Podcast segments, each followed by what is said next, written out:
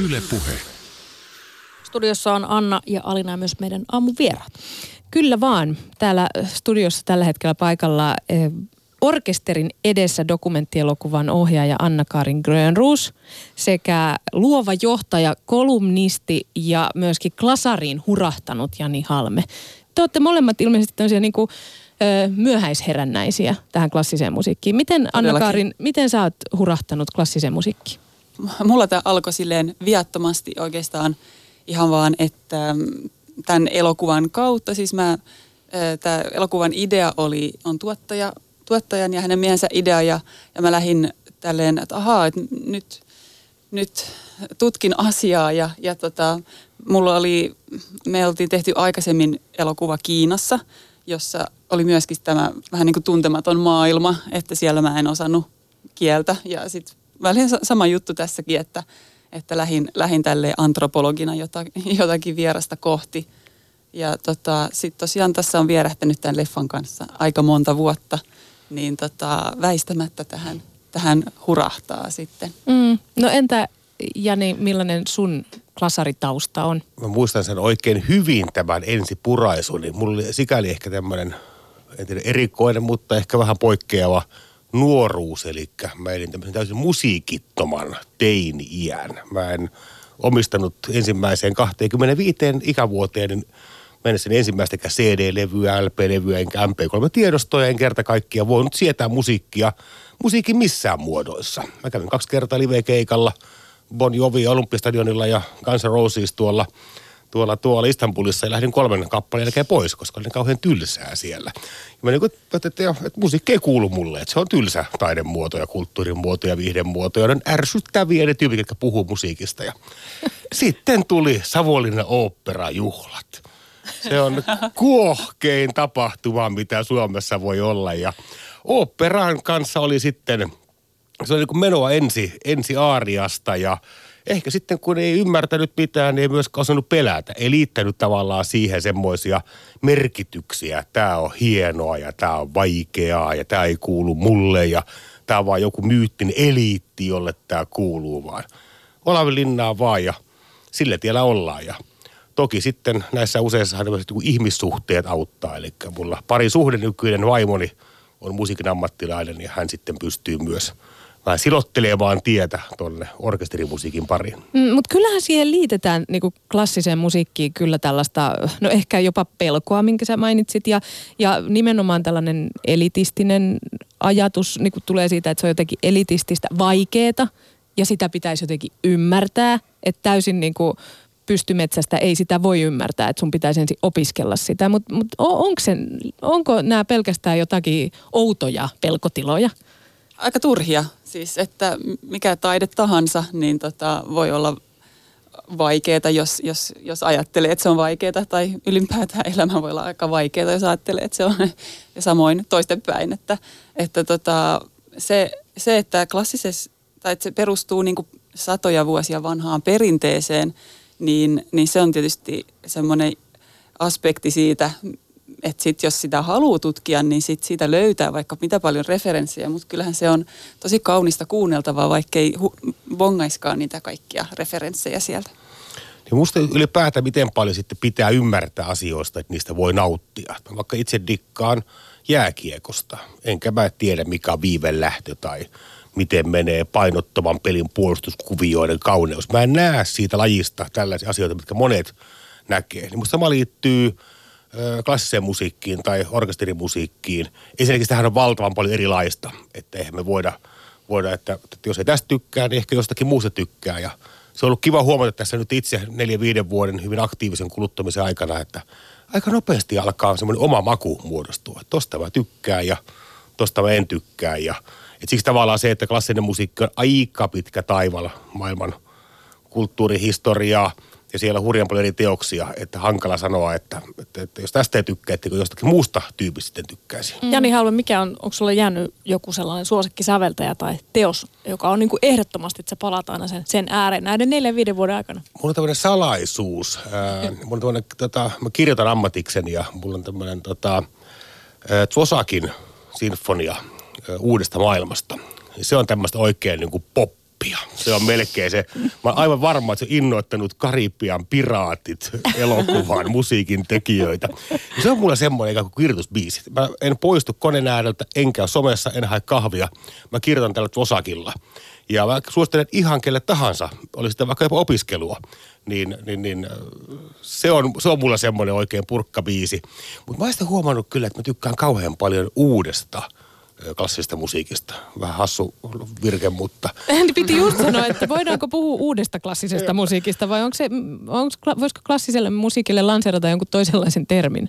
Niin kyllä osahan puhuu siitä, että se on länsimaista taidemusiikkia tai orkesterimusiikkia. Just että... näin, joo. Että periaatteessa tuo on se termi, mutta klassinen musiikki on käyttö, joo, näin siitä puhutaan. Mm. Mm. Onko sulla, Anna-Kaarin, joku tällainen niin kuin lempiteos? No, ei ole mitään no, noin selkeästi semmoista, että, tota, mutta nyt tällä hetkellä mä fanitan itse asiassa Bachia ja sitten tota, kolahti tosi kovaa tämä Stravinsky myöskin on mun mielestä aivan mahtava, mutta mutta joo, vähän vaihtelee ja vähän just, että mikä mit, kirjoittamiseen esimerkiksi sopii joku tietty tosi hyvin ja näin. Mm. Mulle tulee nyt mieleen tästä, kun te puhutte, että mä olin kerran siis ravintolassa, jossa sitten olin äitini kanssa ja sitten tultiin viini, että mitäs viinejä ja sitten kun ne tuotiin, niin sitten, että kumpi haluaa maistaa. Ja sitten mä sanoin heti, että maista kun mä en tiedä viineistä niin kuin mitään. Ja sitten se tarjoilija sanoi, että, että hei, sun ei tarvitse tietää muuta kuin, että maistuuko se sun mielestä hyvältä vai pahalta. Niin onko klassisessa musiikissa tai taidemusiikissa se sama, että, että mikä, mistä tykkäät, niin se riittää? Pitää muistaa se, että on, on hyvää klassista musiikkia ja tosi paskaklassista musiikkia. Et totta kai 400 vuotta on suodattanut sieltä aika paljon. Voi ajatella, että on tietty filtteri, että minkä läpi tulleet, niin niissä on tietyt syyt, miksi niitä esitetään uudestaan ja uudestaan ja uudestaan. Ja nuotithan ovat muuttumattomia. Et sehän on tavallaan osata klassisen musiikin ihmeestä, mikä muista nimenomaan tähän elokuvaan ja kapellimestarin työhön liittyy. Että miten voi olla, että tismalleen samat mustat tahrat on paperissa viivoilla. Ja silti se teos soitetaan aivan eri lailla, aivan eri niin limpinen järjestelmä lähtee liikkeelle, kun nämä soittaa sen. Mutta se, että huonoa musiikkiin, niin ensinnäkin ei kaikista voi tarvitse pitää. Voi sanoa, että tämä ei ollut mulle. Mä muun muassa en siedä tämmöisiä niin viiniläisklassikoita. Musta se on niin semmoista kermakakkua, mikä on friteerattu sokerilla ja sitten mä napaa sitä, mutta tulee maha kipeäksi. Tämä on kauheeta. ja mä ymmärrän oikein ihmisiä, jotka rakastaa Haydenia ja ja, ja Mozartia ja kumppaneita, eikä tietenkään mulla tähän niin mitään varaa sanoa, että sä oot huono säveltäjä. Ei tietenkään, se ei ole vaan se ei vaan kerta kaikkiaan ole mulle. Ja ne on kuitenkin ihmiset sitä musiikkia siellä myös soittaa. Että on vähän niin kuin runkosarjan pelejä. On semmoisia tavallisia keskiviikkoja. Muusikot tulee vähän, asuntolaidet painaa päälle ja on ollut vähän harmaata ja muutakin niin kuin ankee meno, niin se näkyy siinä soittamisessa. Tullaan paikan päälle ja soitellaan viulua ja lähdetään pois. Itsekään aamulla muista, missä mä oikein olin. Mm. Eli se inhimillisyys tekee, totta kai siinä on semmoista pyhyyden tunnetta, että tuolla on 150 korkeakoultu huippuammattilaista, jotka koko elämänsä laittaneet sille, että soittaa mulle. Mutta joskus se on mm. mälsä ja musta kuuluu se homma. Ylepuhe aamun vieraat. Tämä orkesterin edessä, niin siinä aukesi kyllä ihan toisenlainen maailma kuin mitä sä näet, kun sä oot katsomassa konserttia. Siis hyvin usein sä näet ainoastaan kapellimestarin selän. Se välillä kääntyy sinne yleisöön, mutta noin pääsääntöisesti sä näet vain sen selän. Ja nyt tässä elokuvassa niin päästiin kyllä katsoa tosi paljon kasvojen ilmeitä ja, ja ö, käsien liikkeitä ja ihan toisenlaista ilmaisua. Ö, se ei taida olla ihan pelkkää käsien heiluttelua, vaikka se vähän siltä näyttääkin välillä sieltä yleisöstä katsottuna. Mitä sä Anna-Kaarina ajattelet? Niin, tämähän on siis kun tässä, on, tässä elokuvassa tosiaankin on paljon lähikuvia kasvoista ja käsistä. Ja, ja tota, siinä on tiet, tietysti niin kuin kapellimestari siinä välittää ihan niin kuin teknistä info orkesterille, että miten mennään. Mutta todella paljonhan siihen kuuluu se niin kuin läsnäolo. Siis, että miten, miten sä innostat muita sun omalla läsnäolollasi. Ja, ja tota, se on aivan mahtavaa seurata, kun nuoret ihmiset sitä pikkuhiljaa niin kuin oppii ja, ja löytää sen niin kuin oman tavan tehdä sitä, koska sehän ei ole mikään, ei mikään valmis resepti. Mm. Missä vaiheessa, Jani, sä ymmärsit, että kapellimestarin tehtävä on aika moninainen. Se ei vain määrää tahtia tai sitä, että nyt alkaa, nyt hiljempaa ja nyt loppuu, vaan siinä on todella tällainen niin kuin, ö, kommunikaatio koko ajan käynnissä? Kyllä tämä mulle kerrottiin, ettei mä sitä muuten mistään tiennyt. Eli se, että kyllä mulla oli, et oikein tiennyt, että mitä ennakkoluulee mulla oli. Ehkä vähän semmoista, että siinä on, mä ehkä arvioin roolin pienemmäksi kuin se onkaan. Ja myös vähän semmoista, että siinä vaan nyt keinutaan ikään kuin osin siinä edessä.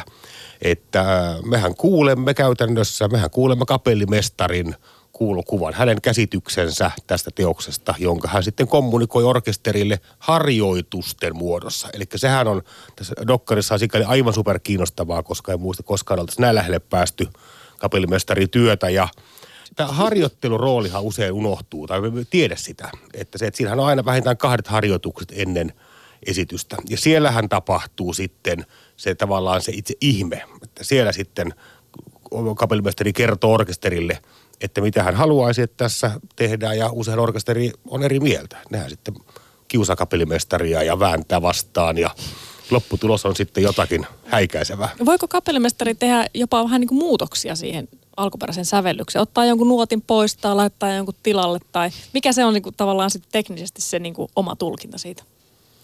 No siis aika vähän itse asiassa on niin kuin sille, että pystyy vaihtamaan osien paikkaa tai tämmöistä, mutta, mutta se, että mi, mikä korostuu ja millä lailla ja mikä se on se, se e, tulkinnan, tulkinnan niin kuin energia tai näin, niin, niin se on kapellimestarin teoshan on se tulkinta siitä. Koko taidemuotoahan ympäröi semmoinen niin tosi paksu verho, salaisuuden verho. Ja nyt on ihanaa, että ja näiden elokuvienkin myötässä vähän rautetaan. Sitä nimittäin kestää raottaa, sillä on sitä taikaa ja mystiikkaa edelleenkin ihan valtavan paljon, vaikka sitten rivittäisiinkin niitä ikään kuin pyhiä kankaita sen ympäriltä. Ja kapellimestarin työhön musta liitetään usein paljon semmoista ikään kuin jopa tarpeetonta mystiikkaa. Kummallakin kädellä on siinä ihan selvä funktio. Usein se kieli on ihan kansainvälistä, että se voi tiputtaa kapellimestarin, Susanna Mälkin tiputtaa Koreaan ja ne ymmärtää heti, mitä hän näillä käsillä haluaa kertoa. Mutta mä tätä leffaa tulkitsen myös tavallaan vähän niin kuin johtajuuden ikään kuin kautta. Että sehän on aivan suunnattoman kiinnostavaa, miten tämän yksittäisen ihmisen ja vaikka 150 taiteilijan, joilta on kuitenkin riistetty luovuutta kauhean paljon, koska he eivät saa toteuttaa itseään. He toteuttaa sitä nuottia, se kapellimestarin näkemystä tästä asiasta, että miten tavalla ja millä keinoilla sitten kapellimestari pystyy kertomaan orkesterille sen, että mitä me tänään halutaan tehdä. Semminkin, kun ne ovat eläviä ihmisiä asuntolainoinen, niin kuin äsken puhuttiin, ja murheineen ja muut. Ei ne tule harjoituksiin aina silleen, niin kuin, että nyt minä teen orkesterimusiikin historiaa, vaan silleen haista huilu-tyyppisiä tilanteita varmasti on. Että musta on niin upeaa, siksi on, on ehkä tämän taidemuodossa on niin kiinnostavaa, että se on niin – monen asian, usein jopa toisiaan vastustavan voiman summa, joka silti toimii kuin, no kaunilla tavalla kuin kone. Minkä takia, kun mainitsit tuonne, että voi pudottaa mihin vaan maailmassa ja siellä se toimii, niin minkä takia just suomalaiset itse asiassa on aika tunnettuja siitä, että he ovat maailman tähtiä, siis kapellimestarit. Miksi Suomesta tulee niin hyviä kapellimestareita? No yksi semmoinen merkillinen juttu on se, että meillä on Sibelius Akatemiassa ö, olemassa sellainen, sellainen tota, mahdollisuus ö, siis tällä kapuluokalla, että heillä on ö, käytettävissään joka viikko ihan ihka oikea orkesteri, että että tota, tämä niin sanottu kapubändi ja, ja tota, joka perjantai-ilta ja lauantai-aamu on treenit. Ja muissa, muissa vastaavissa kouluissa ympäri maailmaa ei, ei ole paljon tätä, että, että tota, tämä meidän niin kuin, mun mielestä tämä on esimerkki meidän koulutusjärjestelmän hienouksista. Tämä on ehkä joku tämmöinen kruununjalokivi jopa, että tämä, tämä niin kuin valtava, valtavan hieno resurssi ja sitten se kantaa näin hienoja hedelmiä, niin si, siis tota, se on, se on sanoisin hyvin käytetyt verorahat siinä. Ja tota, sitten, ja sitten tota noin, niin, en tiedä, mä oon vähän miettinyt myös siitä, sitä, että, tota, että Suomessa ollaan hirveän suorapuheisia ja, ja ja mun mielestä se on hyvä ominaisuus myöskin kapellimestarille, että, että, tota, että, että, että se, vaikkei niin tarvii kapellimestarithan yleensä ei sano paljon mitään, niin kuin aika vähän, vähän muutamilla sanoilla kuvailee, mitä ne haluaa tehdä, enemmän näyttää käsillään.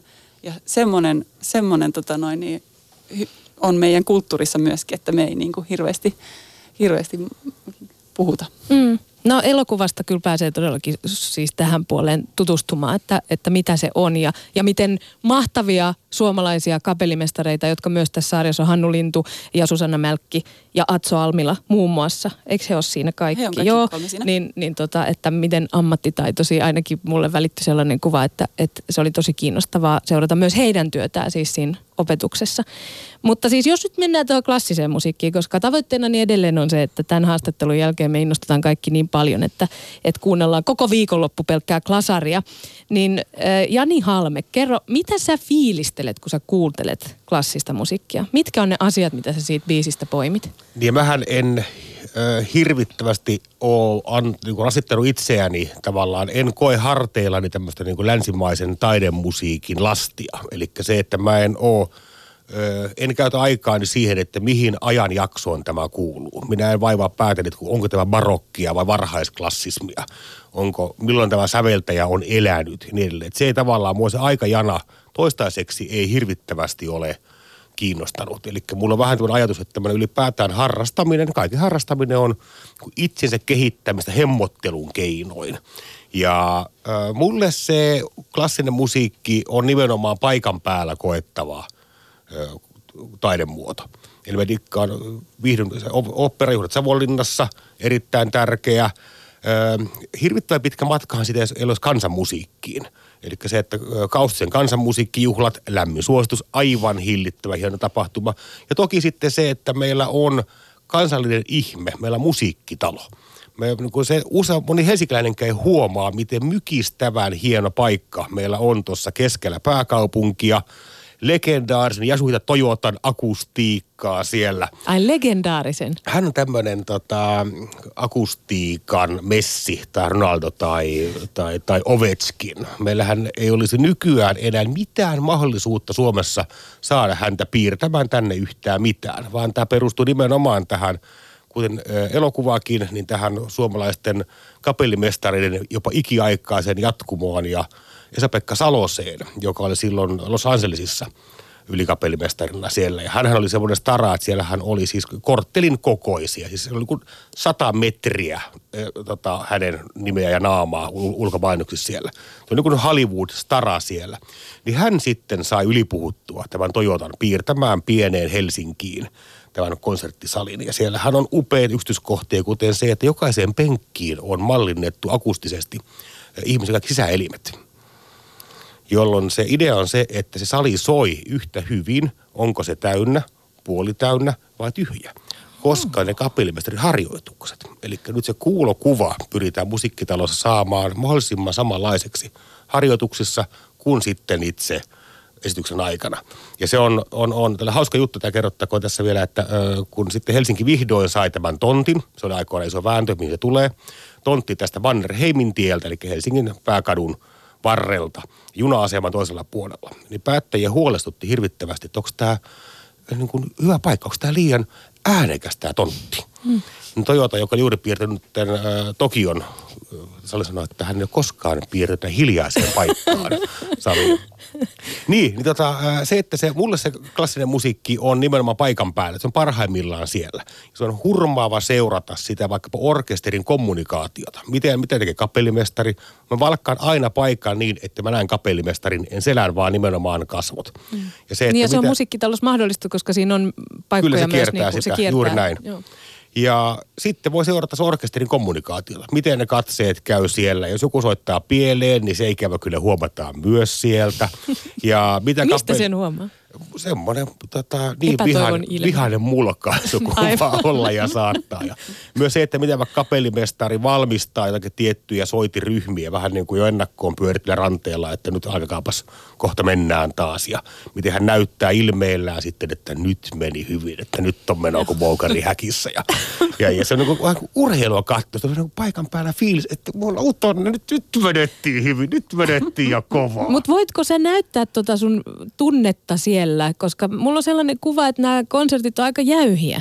Siellä, on, siellä jökötellään. No mä otan aina pari konjakkia Aa, niin alle, se rentoudut. koska joo, musta musiikkitalon Joo. baari on mahtava paikka. Ja Niin Anna tuossa jo mainitsikin, että tarjoilu on yksi olennainen osa. Joo, kyllä mu- mulle ne muutamat kerrat, kun olen käynyt musiikkitalossa, niin tuota äitini kanssa, niin kyllä väliaika tarjout, kun ne tilaa etukäteen, sitten löytyy se oma pöytä. Siinä on niissä puitteissa jotain mun mielestä hirvittävän kiinnostavaa. Ja vaikka en, mä en myöskään ole mikään klassisen musiikin tuntija, äh, niin mun mielestä jotenkin se elämys on niin jotenkin, siinä on niin monia hienoja semmoisia hienosävyisiä asioita, että mä nautin siitä aina suunnattomasti. Vaikka niin kuin sanotaan, että puolet konsertista menee ohi, kun mä mietin vaikka seuraavaa jotenkin työpäivää tai mitähän mä tänään koiralle illalla laittaisin ruoksi tai jotain muuta, mutta ne, ne puitteet tekee mulle sen elämyksen. Ja kuten Jani sanoit, niin tarjoilut, tarjoilu. Otatko pari konua?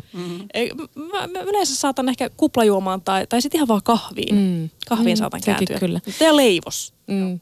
No tää, mä luulen, että tämä jo saattaa painaa vähän vaakakupissa niille, jotka empii, että en viitsi sinne mennä, koska tämä oli aika hyvä puhe. Ja kiinnostava huomaajani, että sä oot todellakin fiilistellyt tota paikan päällä kuuntelua ja siihen voi tällaisiakin asioita liittää. Anna-Karin, kuunteleeko mieluummin kotona vai meneekö paikan päälle kuuntelee konsertit?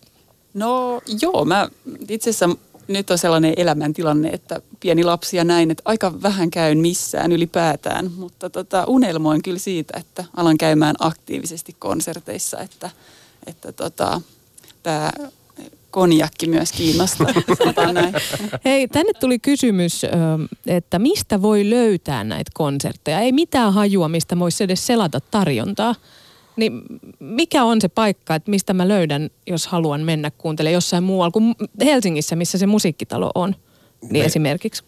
Niin meillähän on, on todella upea ka- kaupungin teattereiden verkosto. Eli oikeastaan jokaisesta lähikaupungista löytyy orkesteri. Ja tällä hetkellä vaikkapa Joensuussahan on suorastaan kasari buumi käynnissä. Et siellä Eero Lehtimäki, nuori supertäti kapellimestari, ja siellähän tuvat täyttyy. Tampereellahan ne Rouvalin konsertteihin edes pääsee, kannattaa ajoissa.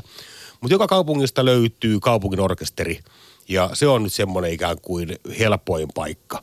Ja liput ei juuri mitään maksa, toki kaikki suhteellista, ja mun mielestä kynnys on hirvittävän helppo. Sinne mm. vaan ja ottaa kuplajuoman tai konun aikaisemmin, riippuen ihan omasta fiiliksestä. Hei, se vielä, että tota, et, ö, miten paljon niinku, ihmiset keskimäärin Suomessa kuuntelee klassi, tai käy tällaisissa konserteissa, koska nyt se kuulostaa siltä, että nämä on täynnä, pitää ennakkoon varata. Nyt mä oon ihan äimän käköisenä, mä oon luullut, että eihän niissä kukaan käy.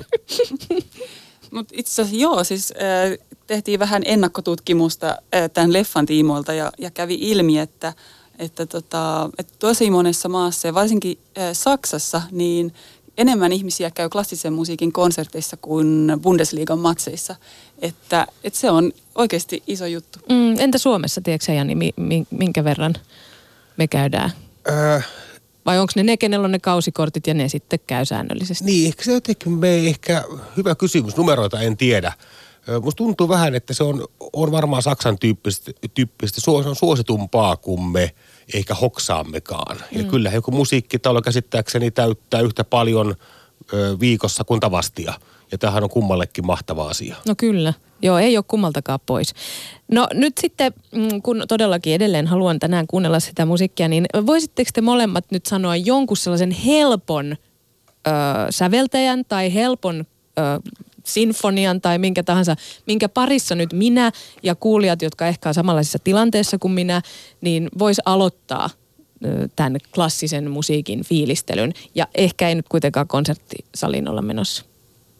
Kotisohvalla.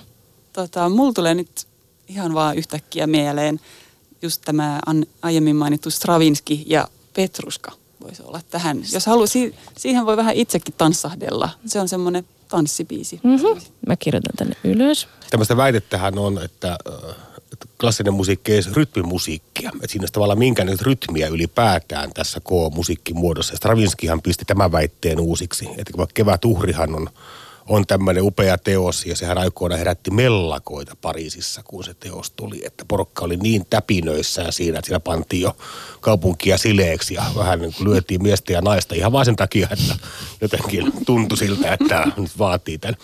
Mutta ähm, mun mielestä tämä orkesterimusiikissa usein jotenkin hienoa se, että niin kuin sanoin, että ne on niin pitkään vuosisatoja kestäneet teoksia, joten jotakinhan siellä on oltava kerta sukupolvet toisessa jälkeen innostuu tästä asiasta. Usein aikaa kypsällä iällä. Eli tosi harva 13-vuotias fiilistelee silleen niin kuin oopperaa. Tämä on mahtava juttu. Ja, ää, niin, niin, niin onhan siellä tavallaan säveltäjiä, jotka ovat jotenkin pystyneet omalla työllään siirtämään meidän käsitystä ihmiskuntana siitä, mihin me pystytään. Toi, toisaalta on, on Einsteinia ja Marie Curita ja ja, ja niin edelleen, Dantea ja niin, tätä rataa, niin kyllähän vaikkapa kun Beethoven kuuluu näihin. Ja kyllä mä lähtisin sieltä Beethovenin vaikka seitsemän, yhdeksän sinfonia, eli sinfonissa neljä osaa, voi kuunnella vaikka yhden niistä, jos tuntuu, että... Seitsemäs tai yhdeksäs, Joo. niin? Ja näissä on nimittäin semmoinen käsittämätön juttu, että hän on tiettävästi säveltänyt nämä teokset kuurona, koska hän kuuroutui varsin nuorena ja silloin ollaan ikään kuin semmoisilla ihmisyyden leveleillä, että moido. Kiitos paljon vierailusta. Kiitos. Kiitos. Puheen aamu. Arkisin seitsemästä kymmeneen. Yle Puhe.